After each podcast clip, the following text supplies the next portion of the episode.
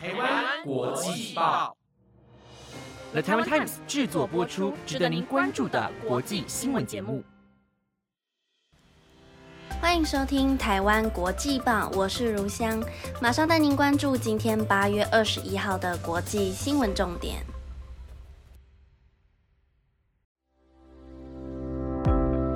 听众朋友们，晚安！又来到美好的周末假日啦。不知道大家在未解封期间都怎么度过假日的呢？像我自己还是会担心去到人太多的地方，所以假日都一样窝在家里。不过假日出门透透气，我觉得也是一个不错的选择。但大家还是要记得做好防疫措施哦。那今天的新闻还是会带大家持续关注阿富汗的近况，还有辉瑞疫苗目前的相关新闻，以及南韩的射箭大叔其实是位帅欧巴。如果您对以上的新闻内容有兴趣，就一起听到最后吧。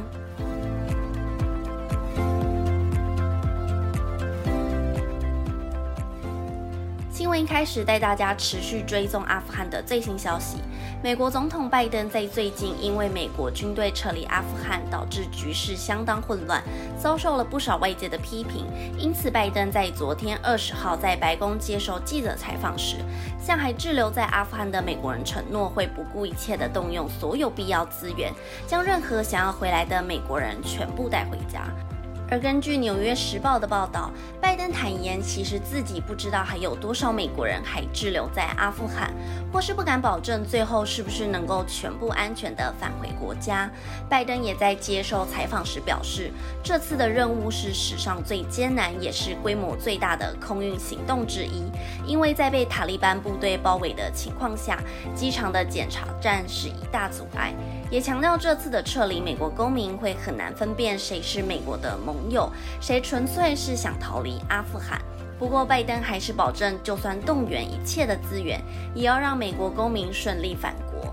另外，拜登也对于批评人士的质疑做出回应。批评人士认为，是因为美军训练的阿富汗政府部队崩溃，才让塔利班能够顺利夺权，并且质疑美国的可信度。对此，拜登回应表示，他并不认为盟友会质疑美国的诚信问题，也否认这次的军队溃败会有损美国的信誉。不过，拜登在最后也强调，等撤离任务结束后，会有很多时间来检讨与改进的。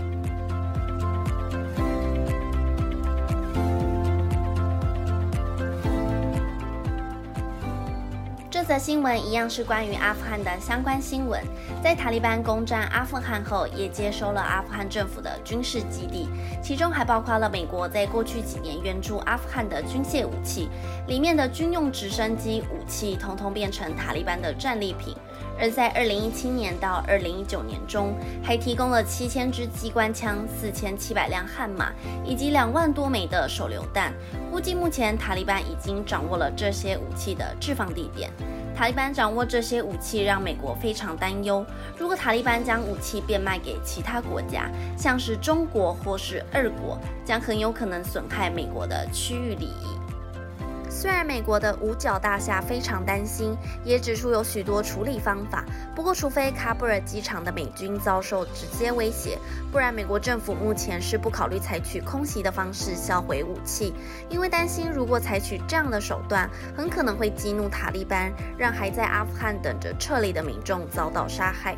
另外还有两名美国国防官表示，因为目前将重点还有资源摆在撤离行动上，所以如果要确认塔利班实际拿到的美国军械数量，可能还需要花上好几个月的时间，而且呢也不敢保证能够得到精确的数量。因此现况还是以撤离还滞留在阿富汗的公民返回国家为主。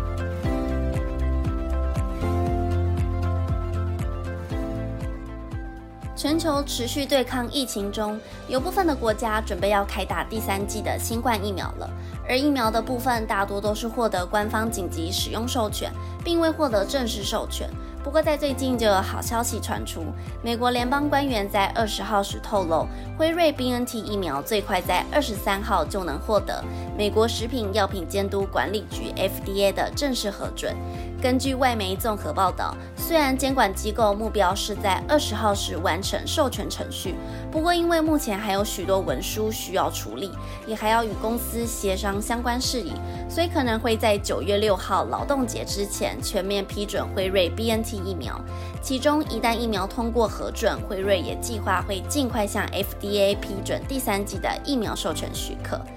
另外，美国总统拜登在十八号时宣布，从九月二十号起，接种完成的成年人应该要在接种完第二剂后的八个月再补打一剂加强针。也就是说，如果辉瑞能在下周提交出相关的数据，证明第三剂疫苗是安全有效的，美国公民就能施打第三剂的辉瑞疫苗了。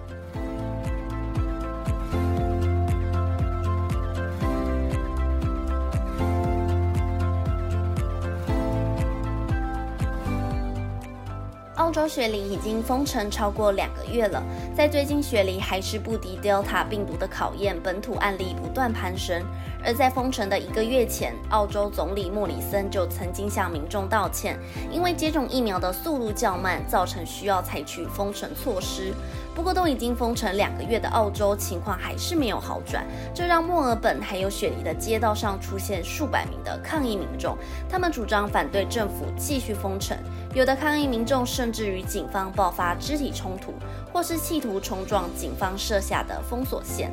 而警方则是利用喷雾驱赶抗议人群。目前经过确认后，有参与示威抗议的民众将要被罚大约新台币十万元左右。另外，虽然在所有已开发国家中，澳洲的确诊人数其实是相对较低的，但根据联邦卫生部在今天的统计，澳洲接种完疫苗的人数相当少，十六岁以上的人口竟然只有约三分之一的人接种完毕。可以看出，澳洲在疫苗的接种速度上还是需要再做调整的。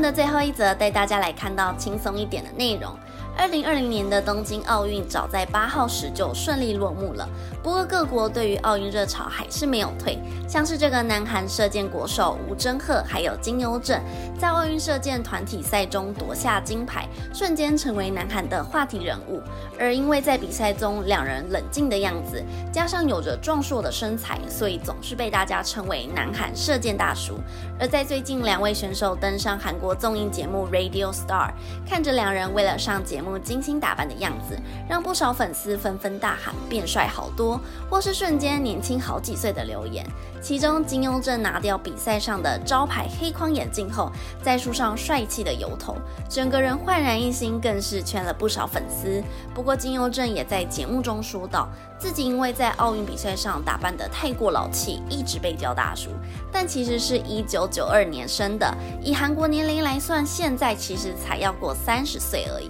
也不断强调自己还是欧巴，不是大叔啦。无奈的口吻让全场都笑翻了。另外，金庸正也在节目上大方公开自己的喜讯。金庸正即将与女友在十二月时步入礼堂，他也在自己的 Instagram 上公开了一张结婚照，两人穿着奥运制服，并且脖子上还挂着金牌，可以说是非常有自己味道的结婚照。而结婚照一出，也让许多粉丝纷纷在照片底下献上祝福。今年的奥运真的让许多运动员展现了自己，在最近也要迎来帕运了，喜爱收看运动比赛的朋友们也绝对不要错过哦。